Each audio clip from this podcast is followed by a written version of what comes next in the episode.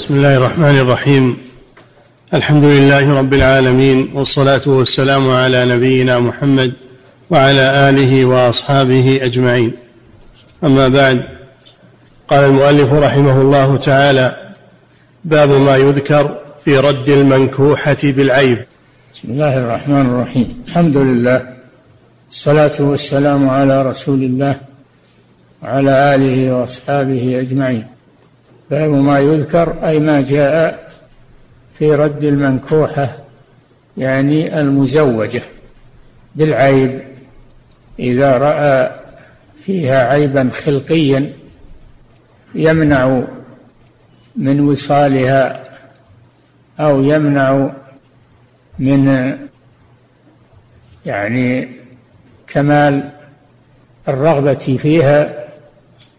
فهذه ترد إذا لم يبين هذا العيب عند العقد. نعم.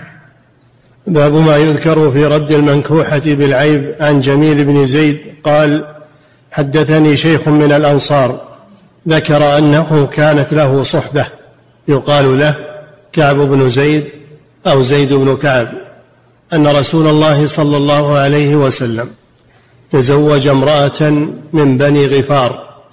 يذكر له صحبة يعني يذكر أنه ممن صحب النبي صلى الله عليه وسلم. نعم.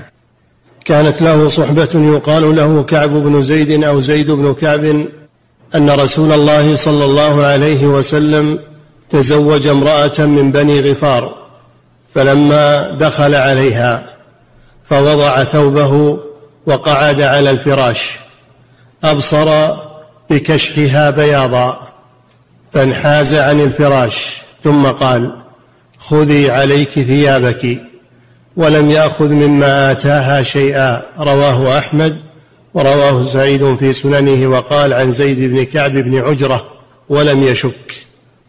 نعم رأى في كشفها بياضا يعني شيء من البرص. فقال لها الحقي بأهلك. ردها صلى الله عليه وسلم بما فيها من العيب الذي لم يبين له. نعم. ولم يأخذ مما آتاها شيئا. رواه لم يأخذ من من صداقها شيئا وهذا من كرمه صلى الله عليه وسلم. نعم. وعن عمر رضي الله عنه أنه قال أيما امرأة غر بها رجل بها جنون أو جذام أو برص. فلها مهرها بما أصاب منها وصداق الرجل على من غره. رواه مالك في الموطأ والدار قطني. نعم هذا عمر بن الخطاب رضي الله عنه يقول أيما امرأة غر بها رجل. أيما امرأة أي كل كل امرأة غر بها رجل لم يبين له ما فيها من العيب فإن لها المهر بما استحل من فرجها ويرجع به على من غره يغرم من غر الخاطب ولم يبين له يرجع عليه بالمهر. نعم. وفي لفظ قضى عمر رضي الله عنه في البرصاء والجذماء والمجنونة إذا دخل بها فرق بينهما والصداق لها بمسيسه إياها وهو له على وليها. رواه الدار قطني. نعم ومن الآفات التي تكون في النساء البرص. البرص أو الجذام وهو مرض تتساقط معه الأعضاء أو المجنونة. أو المجنونة. التي تصاب بمس الجن.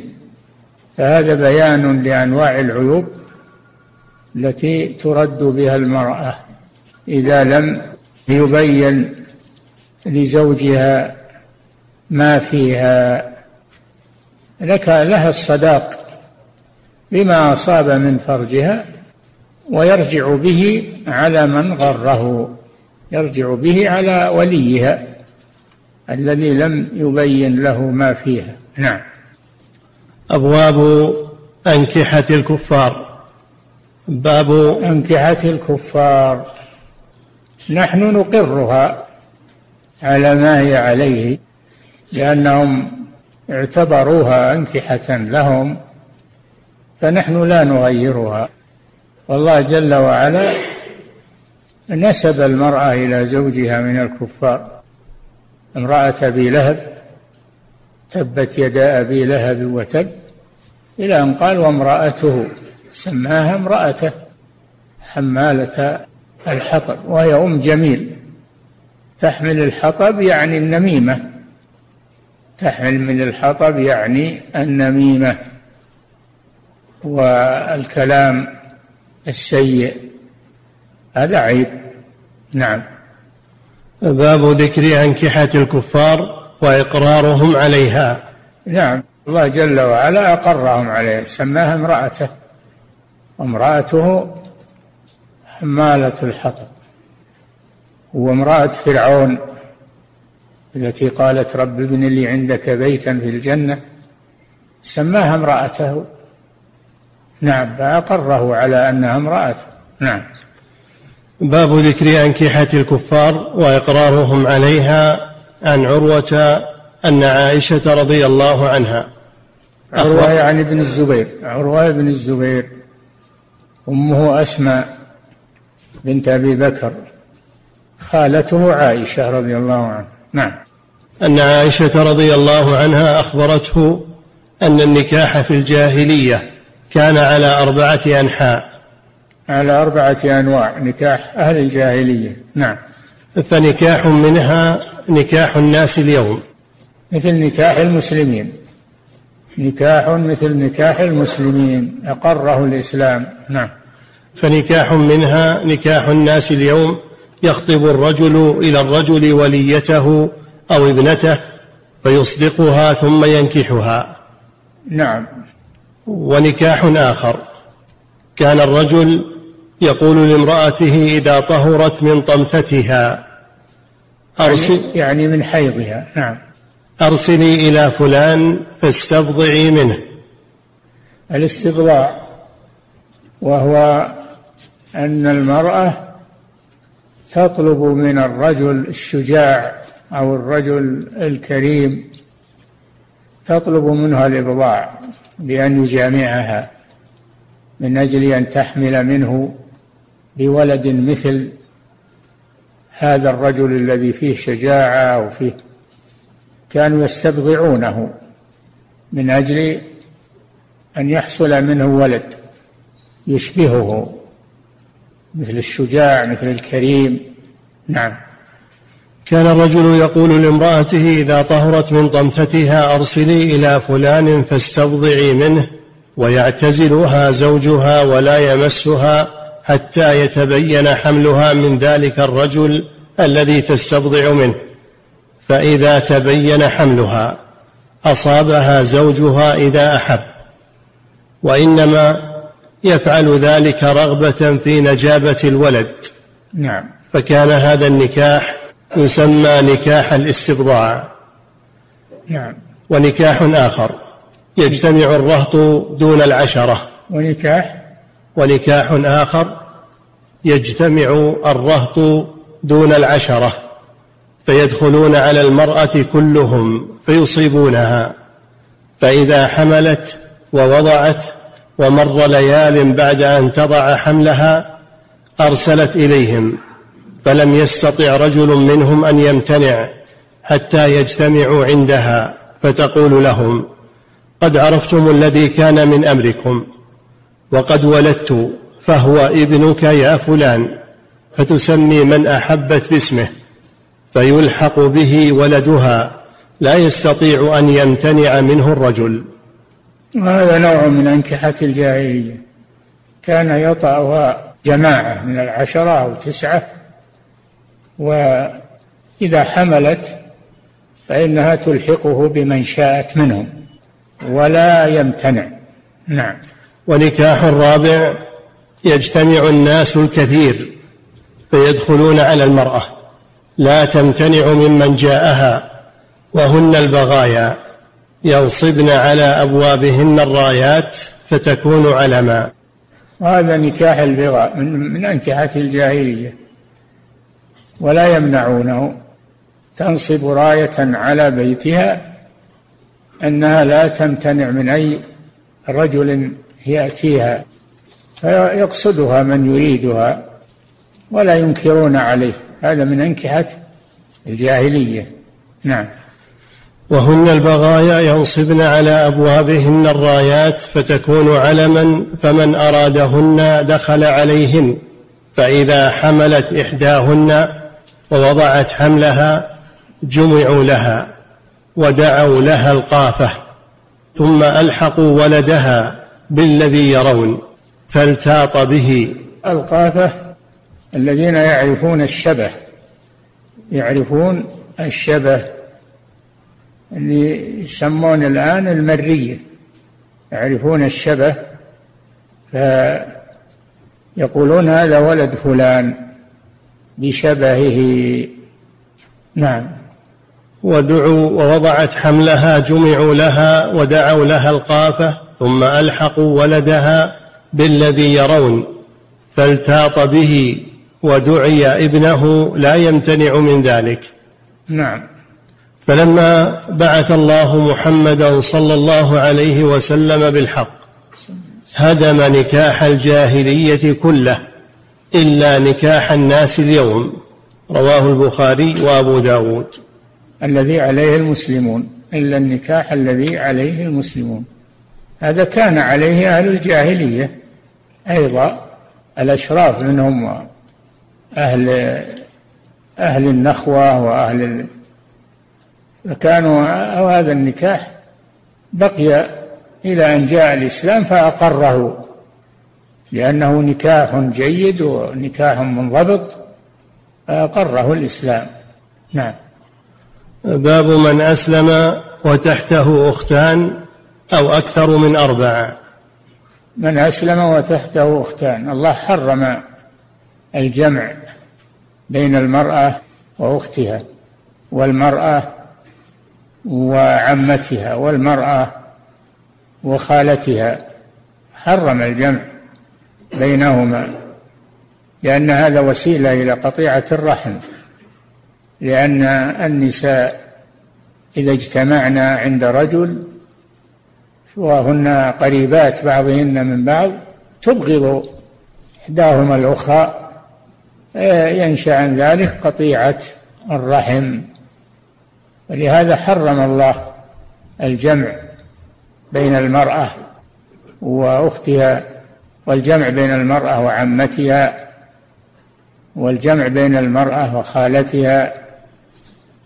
نعم. باب من أسلم وتحته أختان أو أكثر من أربع.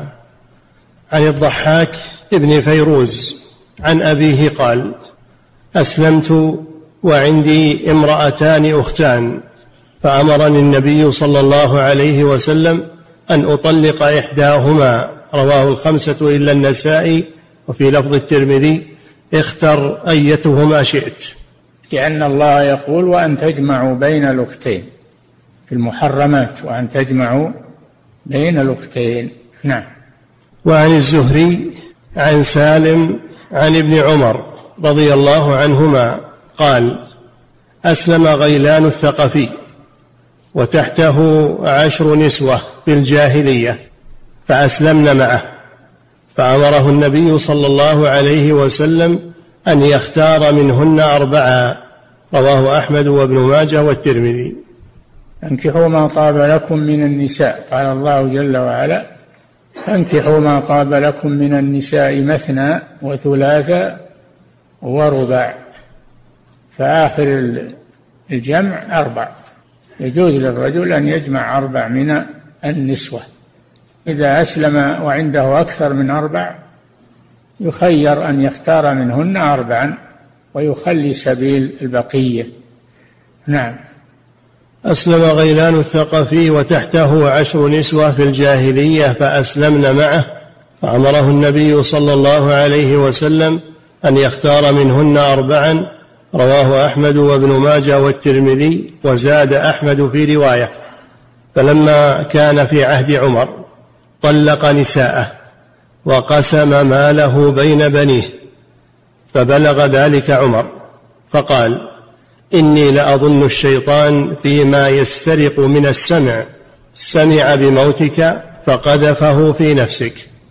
ولعلك لا تمكث إلا قليلا. ويم الله لتراجعن نساءك ولترجعن مالك أو لأورثهن منك. ولآمرن بقبرك أن يرجم كما رجم قبر أبي, أبي, أبي رغال. رغال.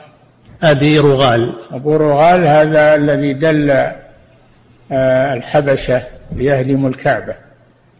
أبو رغال هو الذي دل الحبشة الذين جاءوا ليهدموا الكعبة ومعهم فيل قصة أصحاب الفيل. نعم. الفيل هو الذي جاءوا به ليهدموا به الكعبة. فيل عظيم. فكان إذا أقاموه ووجهوه إلى الكعبة فإنه يربض ولا يطيع. وإذا وجهوه إلى غير الكعبة هرول. نعم. وزاد أحمد في رواية فلما كان في عهد عمر طلق نساءه وقسم ماله بين بنيه فبلغ ذلك. وحرم, وحرم نساءه. طلق نساءه وقسم ماله بين بنيه وحرم نساءه. نعم. فبلغ ذلك عمر فقال إني لأظن الشيطان فيما يسترق من السمع. سمع بموتك فقذفه في نفسك. ولعلك لا تمكث إلا قليلا. ويم الله لتراجعن نساءك ولترجعن مالك الله هذا قسم. ويم الله يعني جمع يمين أيمن الله. اختصروها فصارت ويم الله. نعم. ويم الله لتراجعن نساءك ولترجعن مالك أو لأورثهن منك ولآمرن بقبرك أن يرجم كما رجم قبر أبي رغال. نعم. قوله لتراجعن نساءك دليل على أنه كان رجعيا. على وهو أن الطلاق دليل على أن الطلاق كان رجعيا. وإلا ما يمكن أن يراجع نساءه بعدما طلقهن. لكنه طلقهن دون الثلاث طلاقا رجعيا. نعم. قوله لتراجعن نساءك دليل على أنه كان رجعيا وهو يدل على أن الرجعية ترث وإن انقضت عدتها في المرض وإلا فنفس الطلاق الرجعي لا يقطع ليتخذ حيلة في المرض. نعم الرجعية التي طلقت دون الثلاث. فهي ما دامت في العدة فهي لا تزال زوجة لمن طلقها. فإن راجعها قبل انقضاء عدتها له ذلك. وإن انقضت عدتها ولم يراجعها بانت منه. نعم. باب الزوجين الكافرين باب الزوجين الكافرين أسلم أحدهما قبل الآخر. نعم. عن ابن عباس رضي الله عنهما أن النبي صلى الله عليه وسلم رد ابنته زينب على زوجها أبي العاص بن الربيع بالنكاح الأول لم يحدث شيئا. رواه أحمد وأبو داود. وفي نعم كانت ابنة الرسول صلى الله عليه وسلم زينب تحت الربيع بن أبي العاص. كان مشركا. كان مشركا. فإذا أسلم الرجل إذا أسلم الرجل وعنده نساء في عصمته أكثر من أربع فإنه يخير في بقاء أربع ويسرح الباقيات. سرح الباقيات. نعم. باب الزوجين الكافرين أسلم أحدهما قبل الآخر. إذا أسلم الرجل قبل امرأته أو أسلمت المرأة قبل زوجها فإنها ما دامت في العدة فهي في عصمته. إذا خرجت من العدة بانت منه. نعم. عن ابن عباس رضي الله عنهما أن النبي صلى الله عليه وسلم رد ابنته زينب على زوجها أبي العاص بن الربيع بالنكاح الأول لم يحدث شيئا. رواه أحمد وأبو داود. وفي لفظ رد ابنته زينب على أبي العاص زوجها بنكاحها الأول بعد سنتين. بنكاحها الأول الذي عقد في الجاهلية. نعم. بنكاحها الأول بعد سنتين ولم يحدث صداقا رواه أحمد وأبو داود وابن ماجه. ولم يحدث صداقا مع ردها بل اكتفى بصداقها الأول. نعم. وفي لفظ رد ابنته زينب على أبي العاص وكان إسلامها قبل إسلامه بست سنين على النكاح الأول ولم يحدث شهادة ولا صداقة. رواه أحمد وأبو داود. وكذلك الترمذي وقال فيه لم يحدث نكاحا. وقال لكن قالوا هذا خاص بزينب. أما غيرها فإنها إذا انقضت عدتها فإنها تبين من من زوجها. نعم. وكذلك الترمذي وقال فيه لم يحدث نكاحا وقال هذا حديث ليس بإسناده بأس وقد روي بإسناد ضعيف عن عمرو بن شعيب عن أبيه عن جده أن النبي صلى الله عليه وسلم رد ابنته على أبي العاص بمهر جديد ونكاح جديد. قال الترمذي في إسناده مقال. وقال أحمد في إسناده في إسناده مقال. أي نعم. وقال أحمد هذا حديث ضعيف والحديث الصحيح الذي روي أنه أقرهما على النكاح الأول. نعم ولم لم يحدث لهما عقدا جديدا أو صداقا جديدا مع أن بين إسلامه وإسلامها مدة طويلة. نعم. وقال الدار قطني هذا حديث لا يثبت والصحيح حديث ابن حديث ابن عباس. أن النبي صلى الله عليه وسلم ردها بالنكاح الأول. ولم يحدث لها عقدا جديدا. نعم.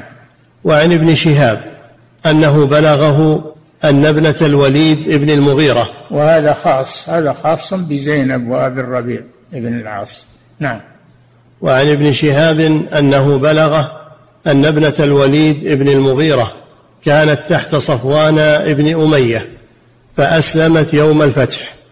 وهرب زوجها صفوان بن أمية من الإسلام فبعث إليه رسول الله صلى الله عليه وسلم امانا وشهد حنينا والطائف وهو كافر وامرأته مسلمة فلم يفرق رسول الله صلى الله عليه وسلم بينهما حتى أسلم صفوان واستقرت عنده بذلك النكاح.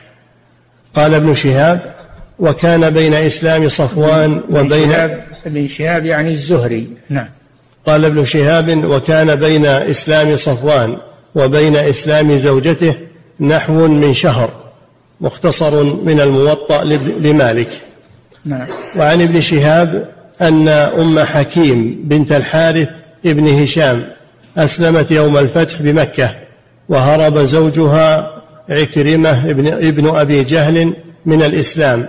حتى قدم اليمن فارتحلت أم حكيم حتى قدمت على زوجها باليمن ودعته إلى الإسلام فأسلم وقدم على رسول الله صلى الله عليه وسلم فبايعه فثبت على نكاحهما ذلك.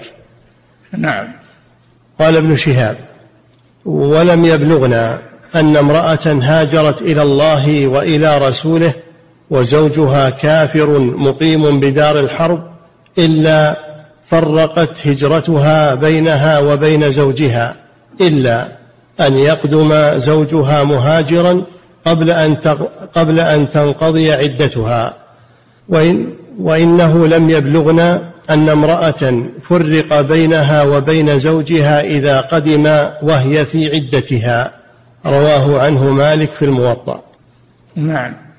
باب المرأة تسبى وزوجها بدار الشرك. نعم. باب المرأة تسبى وزوجها بدار الشرك. تسبى يعني تؤخذ في الحرب مع السبي الغنيمة. نعم.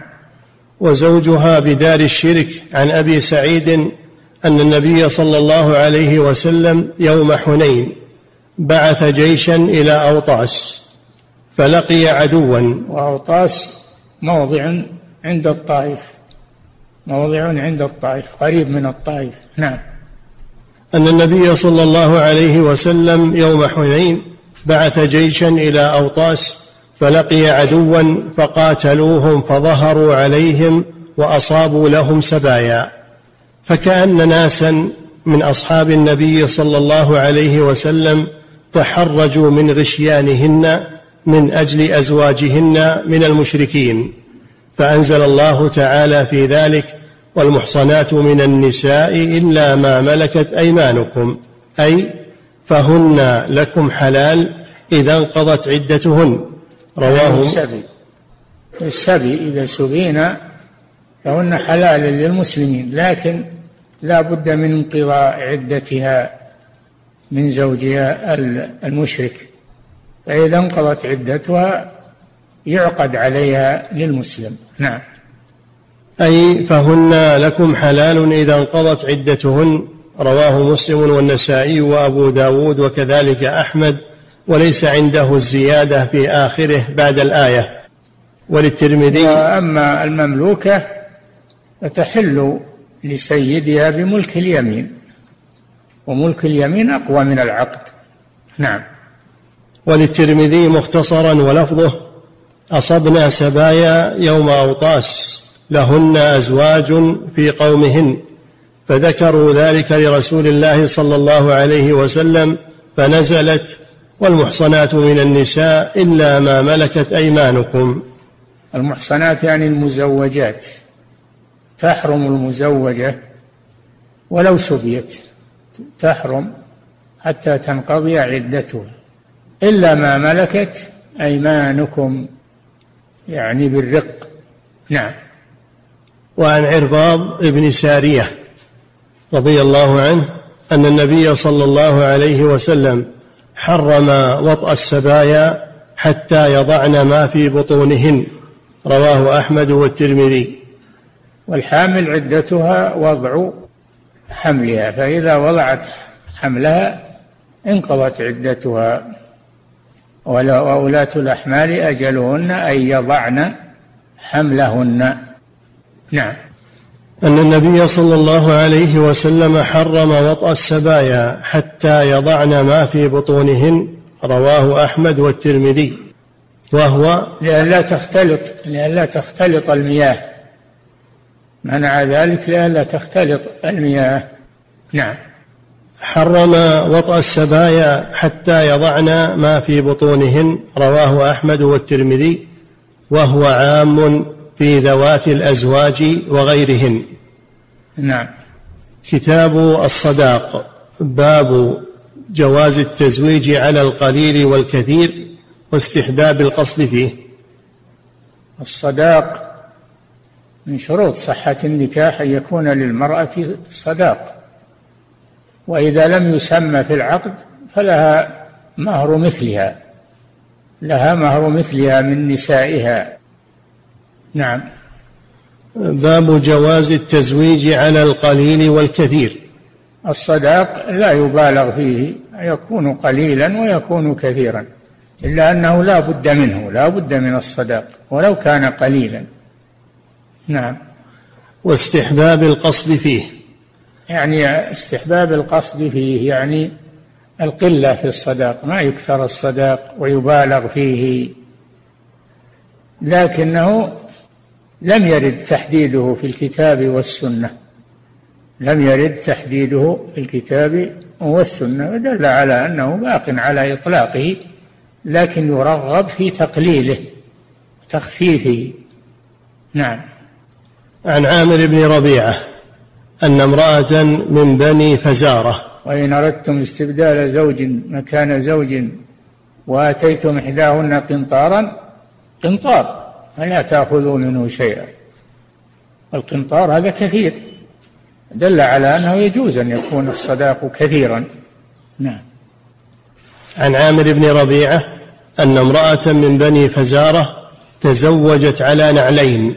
فقال رسول الله صلى الله عليه وسلم أرضيت من نفسك ومالك بنعلين قالت نعم فأجازه. رواه أحمد وابن ماجه والترمذي وصححه. هذا دليل على أن الصداق يكون قليلا إلى أن يبلغ نعلين. وقد يكون الصداق منفعة. الصداق ليس مالا وإنما هو منفعة. فموسى عليه السلام تزوج في مدين امرأة على أن يرعى الغنم لأبيها ثمان سنين وإن تم عشرا فمن عنده. إني يريد أن أنكحك إحدى ابنتي هاتين على أن تأجرني يعني تصدق البنت ثمانية حجج يعني ثمان سنين يرعى الغنم. عليه الصلاة والسلام. فرعى الغنم عشر سنين. وصار هذا صدق المرأة. نعم. وعن جابر رضي الله عنه أن رسول الله صلى الله عليه وسلم قال لو أن رجلا أعطى امرأة صداقا ملء يديه طعاما كانت له حلالا. يعني ملء ملء الكفين طعام يكون صدق. دل على أنه لا حد لأقله. ولو نعلين ولو آه، كف من الطعام ولو نعم. رواه أحمد وأبو داود بمعناه وعن أنس رضي الله عنه أن النبي صلى الله عليه وسلم رأى على عبد الرحمن بن عوف صفرة. رأى على عبد الرحمن بن عوف أثر صفرة. فقال ما هذا؟ قال تزوجت امرأة على وزن نواة من ذهب. قال بارك الله لك أولم ولو بشاه رواه الجماعة ولم يذكر فيه أبو داود بارك الله لك. نعم قال تزوج امرأة على وزن نواة من ذهب. على وزن نواة من ذهب. وزن عبسة نواة التمر يعني من ذهب. فدل على أن الصداق يكون قليلا. فإن وزن النواة من الذهب قليل وأقره النبي صلى الله عليه وسلم على ذلك. نعم. قال بارك الله لك أولم ولو بشاة أولم أي اصنع وليمة بمناسبة الزواج. وهي سنة إقامة الوليمة بمناسبة الزواج سنة. قال ولو بشاة يعني أقل شيء الشاة وما زاد فلا بأس. نعم.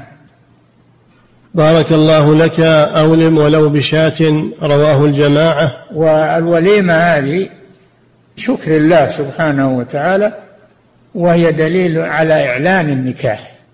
دليل على إعلان النكاح. نعم. رواه الجماعة ولم صلى الله عليه وسلم أعلنوا هذا النكاح واضربوا عليه بالدف. في رواية بالغربال. وهو الدف نعم. رواه الجماعة ولم يذكر فيه أبي ولم يذكر فيه أبو داود بارك الله لك وعن عائشة رضي الله عنها أن رسول الله صلى الله عليه وسلم قال إن أعظم النكاح بركة أيسره مؤونة. رواه أحمد. إن أعظم النكاح بركة أيسره مؤونة أي كلفة. دل على مشروعية تقليل الكلفة في النكاح. نعم. لا في المهر ولا في الوليمة بل يكون ميسرا. نعم. وعن أبي هريرة رضي الله عنه قال كان صداقنا إذ كان فينا رسول الله صلى الله وعن؟ عليه وسلم. وعن؟ وعن أبي هريرة رضي الله عنه. نعم. قال كان صداقنا إذ كان فينا رسول الله صلى الله عليه وسلم عشر أواق. رواه النسائي وأحمد وزاد وطبق بيديه وذلك أربعمائة. نعم. أربعمائة هذا هذا أكثر الصداق في ذاك العهد. نعم. وعن أبي سلمة قال سألت عائشة رضي الله عنها كم كان صداق رسول الله صلى الله عليه وسلم؟ قالت كان صداقه لأزواجه اثنتي عشرة أوقية ونش. قالت أتدري ما النش؟ قلت لا. قالت نصف أوقية فتلك خمسمائة درهم. رواه الجماعة إلا البخاري والترمذي. نعم. وعن أبي العجفاء قال سمعت عمر رضي الله عنه يقول لا تغلوا صدق النساء. فإنها لو كانت مكرمة في الدنيا أو تقوى في الآخرة كان أولاكم بها النبي صلى الله عليه وسلم. ما أصدق رسول الله صلى الله عليه وسلم امرأة من نسائه ولا أصدقت امرأة من بناته أكثر من ثنتي عشرة أوقية. رواه الخمسة وصححه الترمذي. اي نعم وألوقية إلى أربعمائة درهم. درهم الإسلامي. نعم. وعن أبي هريرة رضي الله عنه قال جاء رجل إلى النبي صلى الله عليه وسلم فقال إني تزوجت امرأة من الأنصار. فقال له النبي صلى الله عليه وسلم هل نظرت إليها؟ فإن في عيون الأنصار شيئا. قال قد نظرت إليها. قال على كم تزوجتها؟ قال على أربع أواق. فقال له النبي صلى الله عليه وسلم على أربع أواق كأنما تنحتون الفضة من عرض هذا الجبل. ما عندنا ما نعطيك ولكن عسى أن نبعثك في بعث تصيب منه. قال فبعث بعثا إلى بني عبس فبعث ذلك الرجل فيهم رواه مسلم. نعم. وعن عروة. هذا دليل على أن الصداق كان أكثره في عهد النبي صلى الله عليه وسلم أربعمائة درهم. نعم. وعن عروة عن أم حبيبة رضي الله عنها أن رسول الله صلى الله عليه وسلم تزوجها وهي بأرض الحبشة. زوجها النجاشي وأمهرها أربعة آلاف. وجهزها من عنده وبعث بها مع شرحبيل ابن حسنة ولم يبعث إليها رسول الله صلى الله عليه وسلم بشيء وكان مهر نسائه أربعمائة درهم. رواه أحمد والنسائي. لأن النجاشي أمهرها نيابة عن النبي صلى الله عليه وسلم وعقد لها على النبي صلى الله عليه وسلم لأنه ولي الأمر في مملكته هي تحت داخلة تحت ولايته. لذلك عقد عليها النجاشي لرسول الله صلى الله عليه وسلم. نعم. باب جعل تعليم القرآن صداقة تعليم نعم.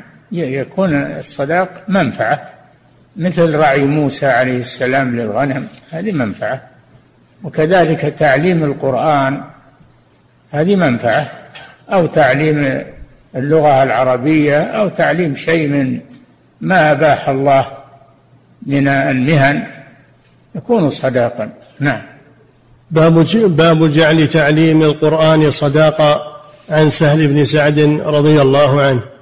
أن النبي صلى الله عليه وسلم جاءته امرأة فقالت يا رسول الله إني قد وهبت نفسي لك.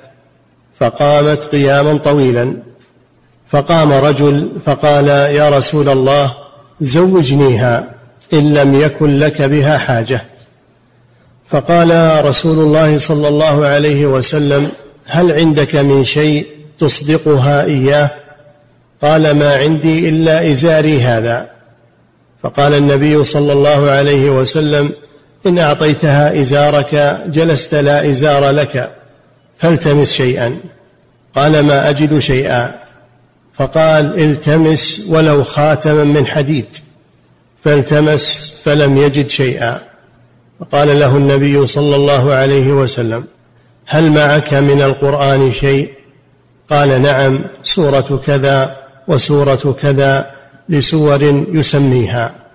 فقال له النبي صلى الله عليه وسلم قد زوجتكها بما معك من القرآن متفق عليه. يعني أن تعلمها ما معك من القرآن. هذا دليل على أنه يجوز أن يكون الصداق منفعة مثل تعليم القرآن. نعم. وفي رواية متفق عليها قد ملكتكها بما معك من القرآن وفي رواية متفق عليها فصعد فيها النظر وصوبه. الرسول صلى الله عليه وسلم لما قالت وهبت لك نفسي نظر إليها وتأملها فلم يرغب فيها وبقيت تنتظر حتى قال هذا الصحابي إذا لم يكن لك فيها رغبة فزوجنيها. نعم. وعن أبي النعمان الأزدي قال زوج رسول الله صلى الله عليه وسلم امرأة على سورة من القرآن ثم قال لا يكون لأحد بعدك مهرا. رواه سعيد في سننه وهو مرسل. والصحيح أنه يكون مهرا تعليم يكون مهرا تعليمها القرآن تعليمها السنة تعليمها اللغة العربية مثلا يكون صداقا. المنفعة تكون صداقا. نعم. باب من تزوج ولم يسم صداقا. هذه المفوضة تسمى المفوضة لها صداق لها مثل صداق نسائها. يفرض لها مثل صداق نسائها. نعم. عن علقمة قال أتي عبد الله بامرأة تزوجها رجل ثم مات عنها ولم يفرض لها صداقا. ولم يكن دخل بها.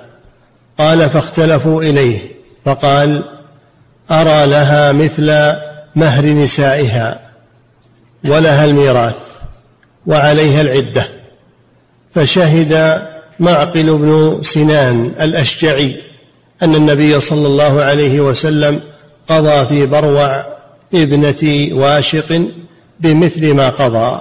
رواه الخمسة وصححه الترمذي. بروع بروع بنت واشق. نعم.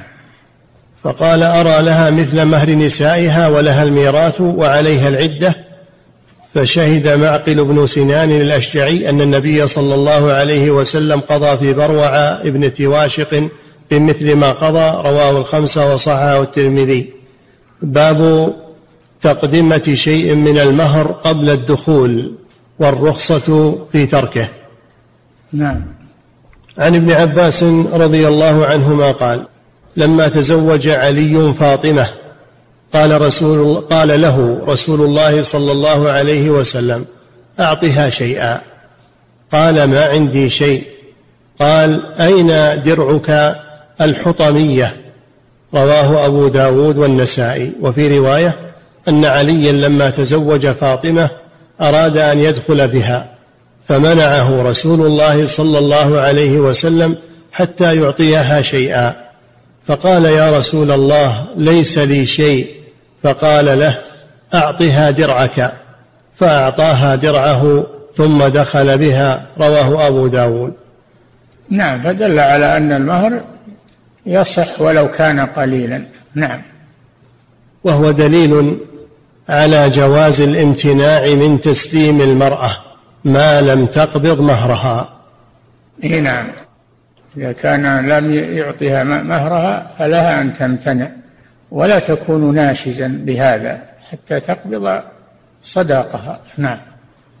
وعن عائشة رضي الله عنها قالت أمرني رسول الله صلى الله عليه وسلم أن أدخل امرأة على زوجها قبل أن يعطيها شيئا. رواه أبو داود وابن ماجه.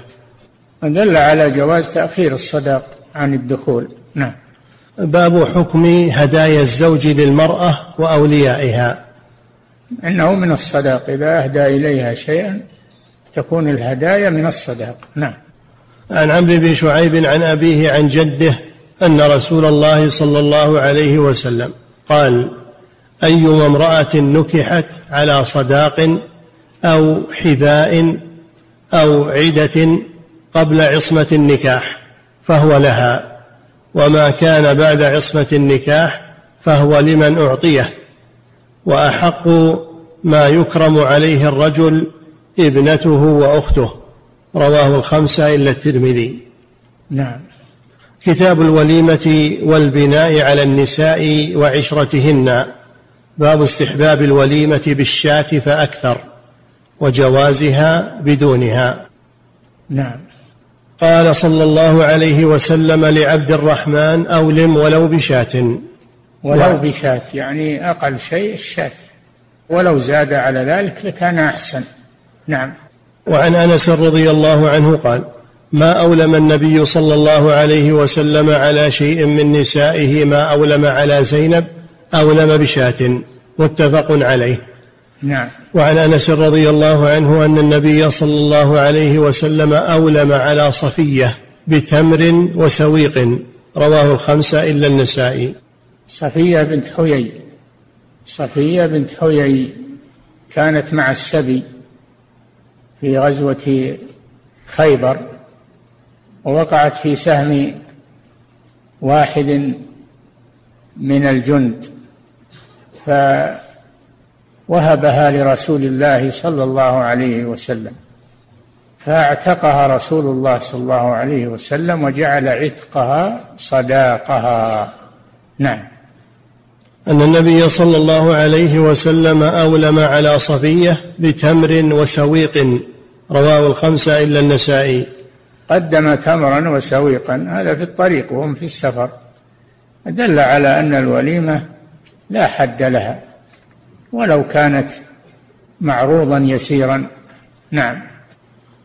وعن صفية بنت شيبة أنها قالت أولم النبي صلى الله عليه وسلم على بعض نسائه بمدين من شعير أخرجه البخاري هكذا مرسلا. وهذا يدل على أن الوليمة تكفي ولو كانت شيئا قليلا. نعم ولكن إذا كانت أكثر من ذلك فهذا أفضل. نعم. وعن أنس رضي الله عنه في قصة صفية رضي الله عنها أن النبي صلى الله عليه وسلم جعل وليمتها التمر والأقط والسمن. رواه أحمد ومسلم. نعم التمر والأقط والسمن. فدل على أن أنه يجوز أن تكون الوليمة منوعة. من عدة أشياء. نعم. وفي رواية أن النبي صلى الله عليه وسلم أقام بين خيبر والمدينة ثلاث ليال يبني بصفية فدعوت المسلمين إلى وليمته. ما كان فيها من خبز ولا لحم وما كان فيها إلا أن أمر بالأنطاع فبسطت فألقى عليها التمر والأقط والسمن. فقال المسلمون إحدى أمهات المؤمنين أو ما ملكت يمينه. فقالوا إن حجبها فهي إحدى أمهات يعني المؤمنين. يعني ترددوا في صفية هل هي ملك يمين عند الرسول صلى الله عليه وسلم أو هي زوجة؟ فقالوا إن نعم. حجبها فهي إحدى أمهات المؤمنين. إن حجبها يعني ضرب عليها حاجبا يسترها عن الناس فهي إحدى أمهات المؤمنين يعني زوجة. نعم. فقالوا إن حجبها فهي إحدى أمهات المؤمنين وإن لم يحجبها فهي ما ملكت يمينه. فلما ارتحل وطأ لها خلفه ومد الحجاب. متفق عليه. دل على أنها زوجة وليست ملك يمين. نعم. باب إجابة الداعي عن أبي هريرة رضي الله عنه قال شر. إجابة الداعي إلى الوليمة. نعم. عن أبي هريرة رضي الله عنه قال شر الطعام طعام الوليمة. يدعى لها الأغنياء ويترك الفقراء. ومن لم يجب الدعوة فقد عصى الله ورسوله. متفق عليه. هذا دليل على وجوب الدعوة. إذا دعاك أخوك المسلم إلى طعام فيجب عليك إجابته. نعم. شر الطعام طعام الوليمة يدعى لها الأغنياء ويترك الفقراء. ومن لم يجب الدعوة فقد عصى الله ورسوله. متفق عليه.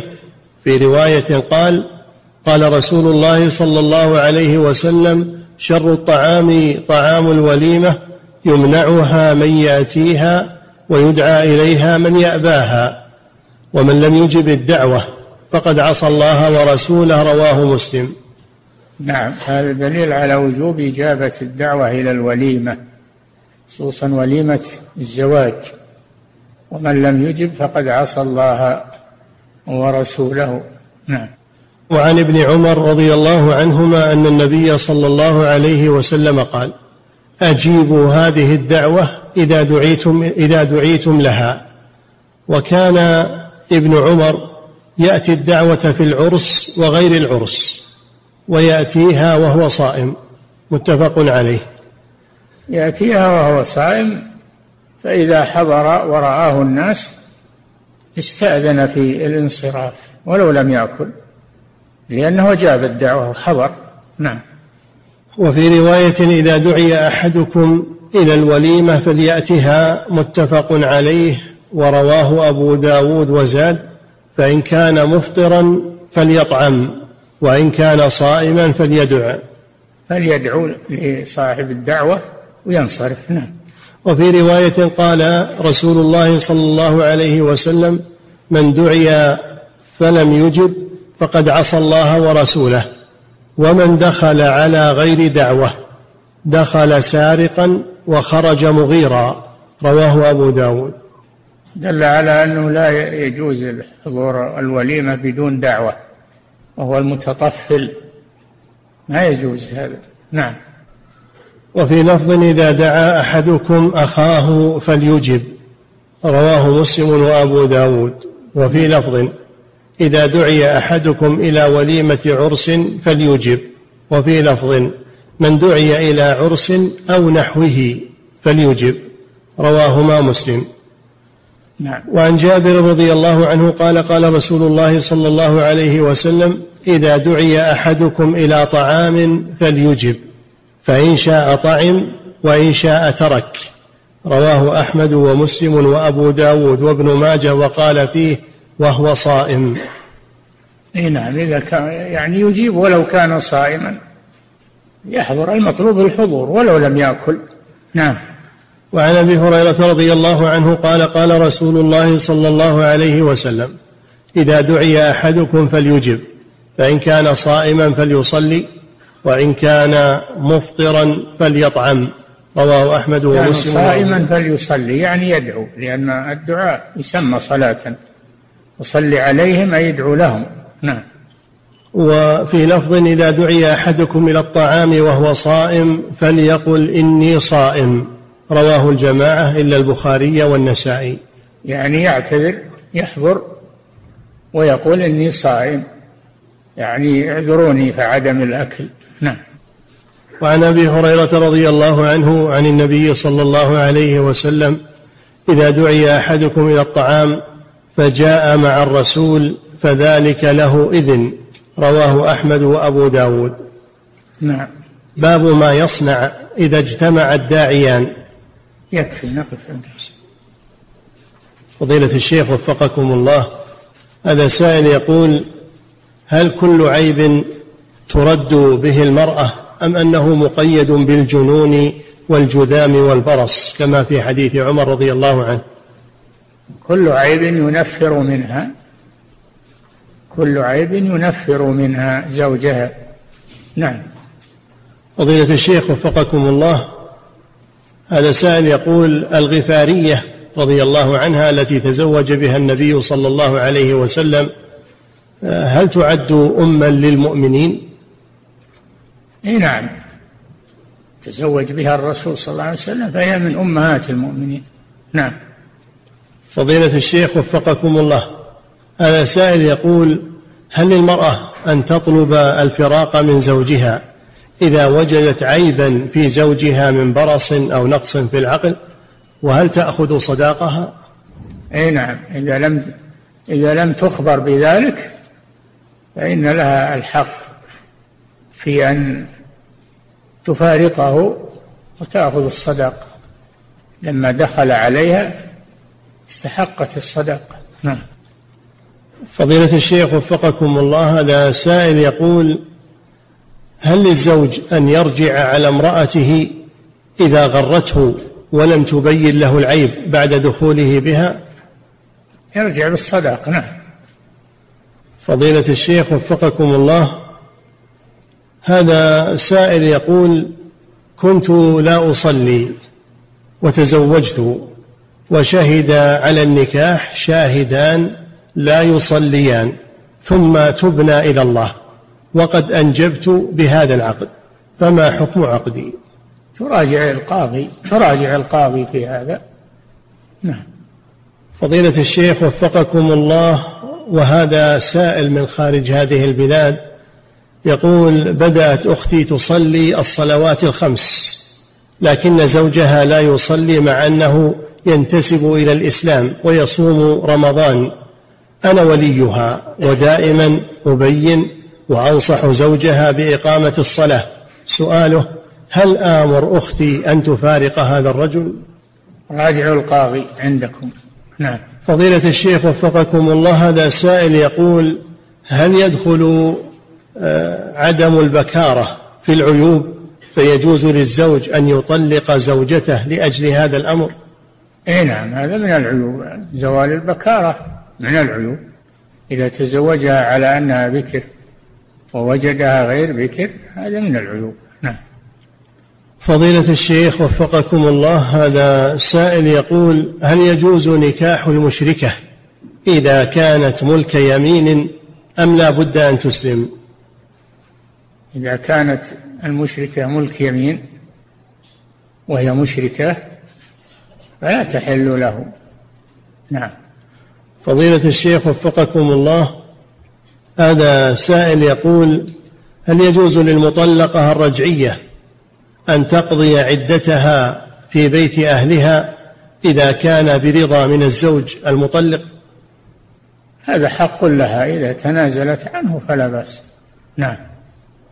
فضيلة الشيخ وفقكم الله هذا سائل يقول إذا أسلم رجل نصراني وبقيت زوجته على النصرانية ولم تسلم هل تبقى في عصمته؟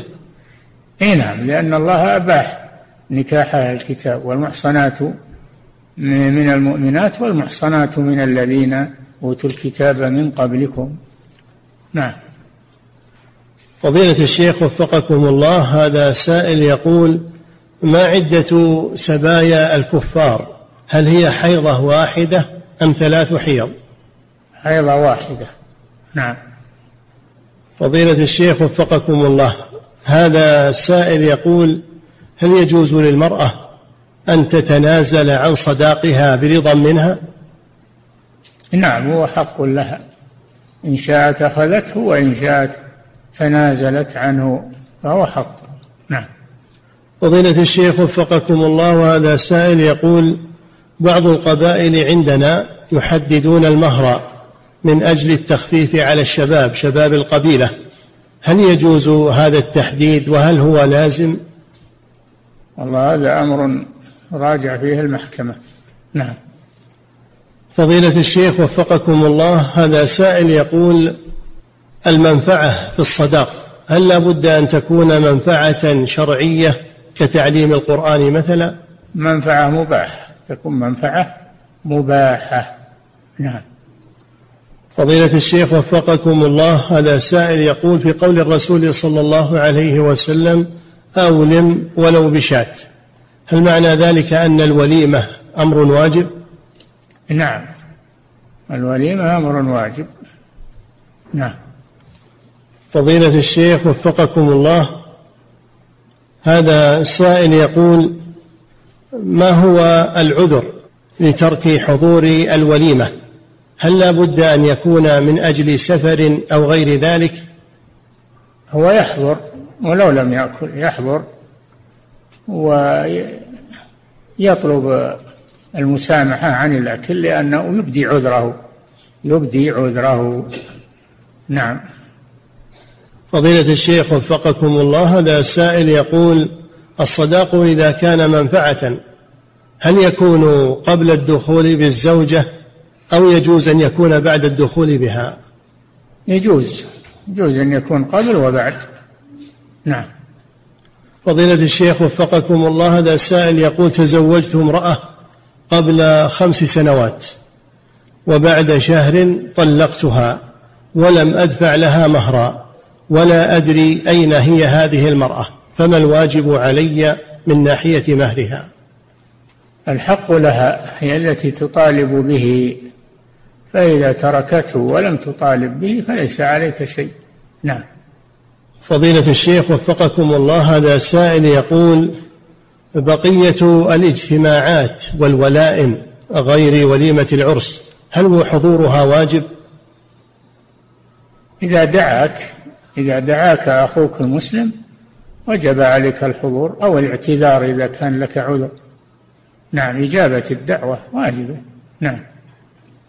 فضيلة الشيخ وفقكم الله هذا السائل يقول مع شدة الزحام في مدينة الرياض قد يستغرق الذهاب إلى الوليمة ساعة إلى ساعة ونصف في بعض الأحيان هل يكون هذا عذرا في عدم الإجابة؟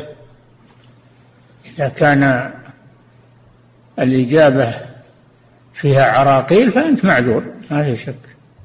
نعم لكن إذا تسهلت الإجابة واجب عليك الإجابة. نعم.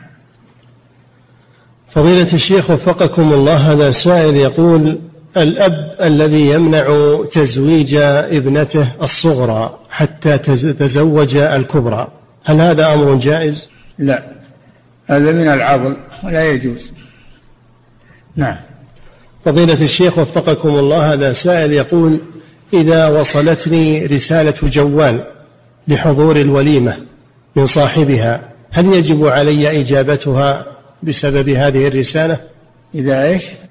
إذا وصلتني رسالة جوال بدعوة إلى الوليمة من صاحب الوليمة هل يجب علي إجابة هذه الدعوة مع أنها رسالة جوال؟ إي نعم.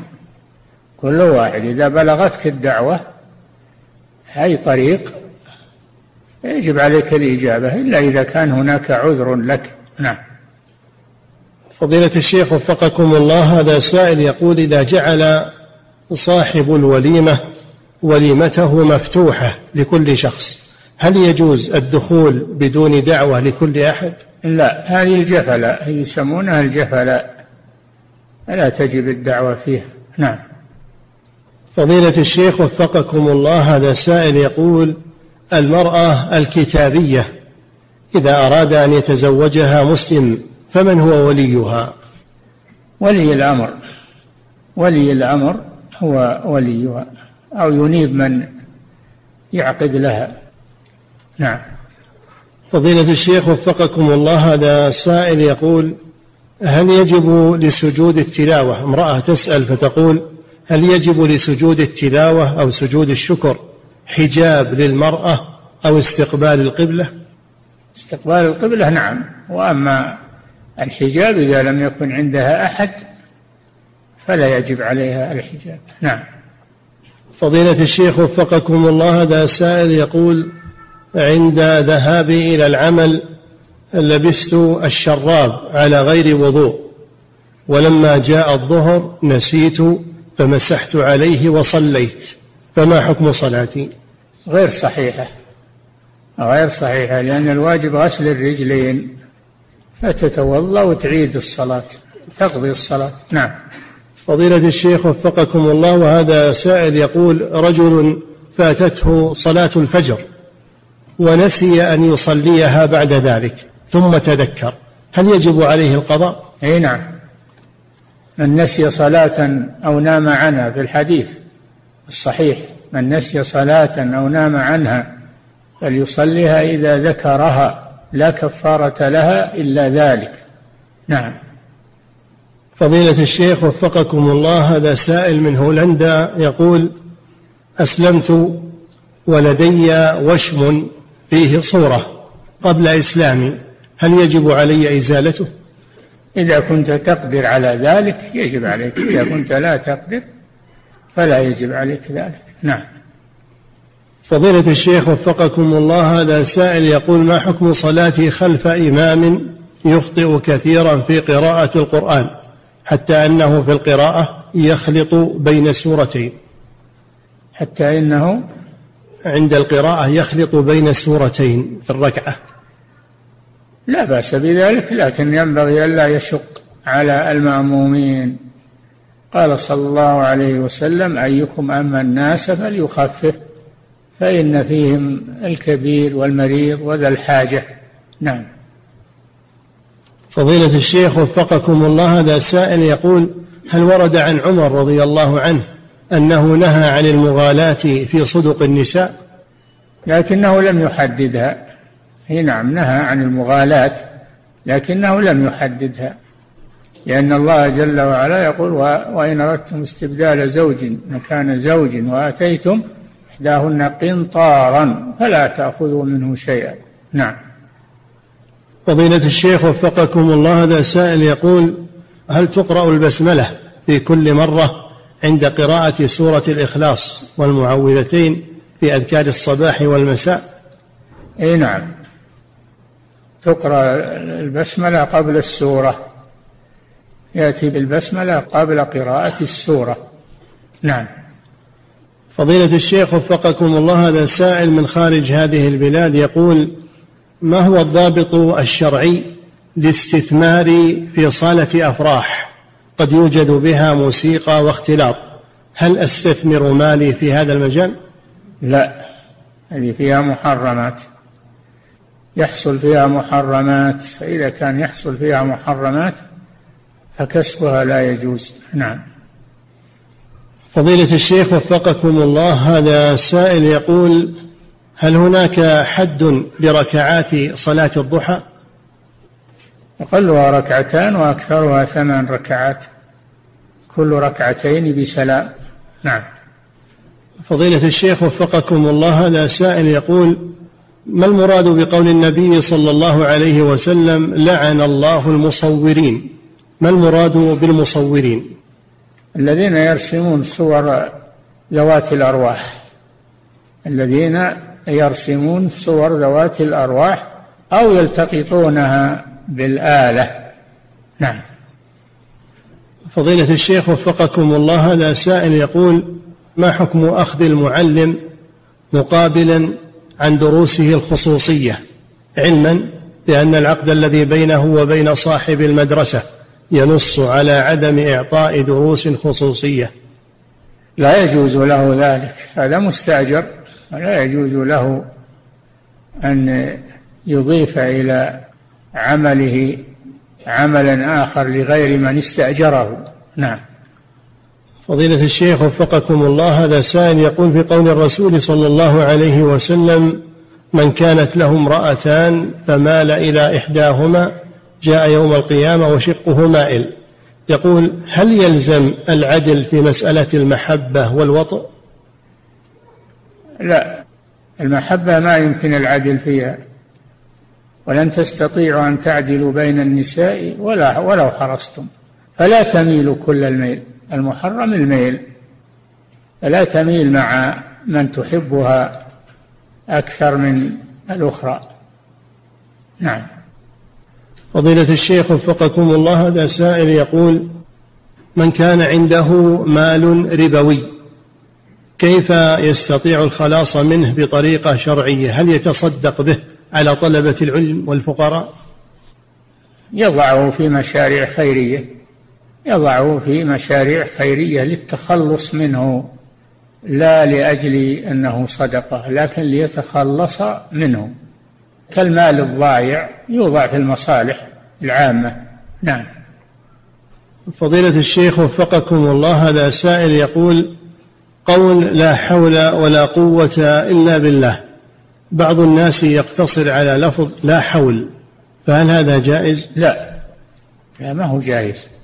لا حول ولا قوة إلا بالله. هذه الكلمة كنز من كنوز الجنة كما في الحديث الصحيح. نعم. فضيلة الشيخ وفقكم الله هذه امرأة من أمريكا تسأل فتقول كلما أنكرت المنكر على أخواتي هناك فإنهم يقاطعونني. هل لي أن أسكت عن بعض المنكرات ولا أنكرها؟ لا أنكريها. أنكريها ولو حصل منهم أذى معك. اصبري تواصوا بالحق وتواصوا بالصبر. نعم. فضيلة الشيخ وفقكم الله هذا سائل يقول إذا كان في وليمة العرس منكر بالنسبة للنساء فهل يجب على المرأة أن تحضر هذا العرس؟ لا. الحفل الذي فيه منكرات ولا تستطيع أن تزيلها فلا تحضره. نعم. فضيلة الشيخ وفقكم الله هذا سائل يقول هل يجوز إقامة صلاة التهجد جماعة في مسجد لأجل تعليم الشباب هذه الصلاة؟ في غير شهر رمضان؟ لا يجوز قصد ذلك والاجتماع له. أما إذا صادف أنهم في مكان واحد وقاموا يصلون فلا بأس أن يصلوها جماعة. أما إذا كان يجتمعون لها هذا لا يجوز إلا في شهر رمضان في صلاة التراويح خاصة. نعم. فضيلة الشيخ وفقكم الله هذا سائل يقول هل يجوز للكافر أن يمس أو أن يمكن من مس المصحف؟ لا. لا يجوز. ولا يجوز السفر بالمصحف إلى أرض الكفار. لا يجوز هذا. نعم. فضيلة الشيخ وفقكم الله هذا سائل يقول إذا كان في الزوج ما يسمى بمرض نقص المناعة الإيدز هل هذا يعد عيبا تفسخ المرأة نكاحها بسببه؟ إذا كان مرضا معديا نعم فهو عيب نعم. فضيلة الشيخ وفقكم الله هذا سائل من هولندا يقول في بلادنا يوجد تساهل لكثير من المستقيمات هناك بحيث يضعن صورهن ولو متحجبات أو بخمار يكشف الوجه على مواقع التواصل في الإنترنت. يقول ما النصيحة لهن في ذلك؟ أن يتقين الله عز وجل وأن يمتنعن من هذا الشيء ولا يشاركن فيه. نعم. فضيلة الشيخ وفقكم الله هذا سائل يقول ما حكم الاستعاذة عند قراءة القرآن؟ الاستعاذة؟ نعم. أمر الله بها. فإذا قرأت القرآن فاستعذ بالله. يعني إذا أردت قراءته فاستعذ بالله من الشيطان الرجيم. هذا أمر. الأمر يفيد الوجوب. نعم. ثم يقول رعاك الله وإذا انقطعت عن القراءة انقطاعا بسيطا بسبب اتصال أو مخاطبة شخص هل أعيد الاستعاذة مرة أخرى؟ لا لا. تكفي الاستعاذة الأولى لأن هذا في حكم المتواصل. نعم. فضيلة الشيخ وفقكم الله هذا سائل يقول هل صحيح أن الصراط يوم القيامة أحد من السيف وأدق من الشعر؟ إيه نعم. هذا وصفه. هذا وصفه. أحد من السيف وأدق من من الشعر وأحر من الجمر. يمر الناس عليه على قدر أعمالهم.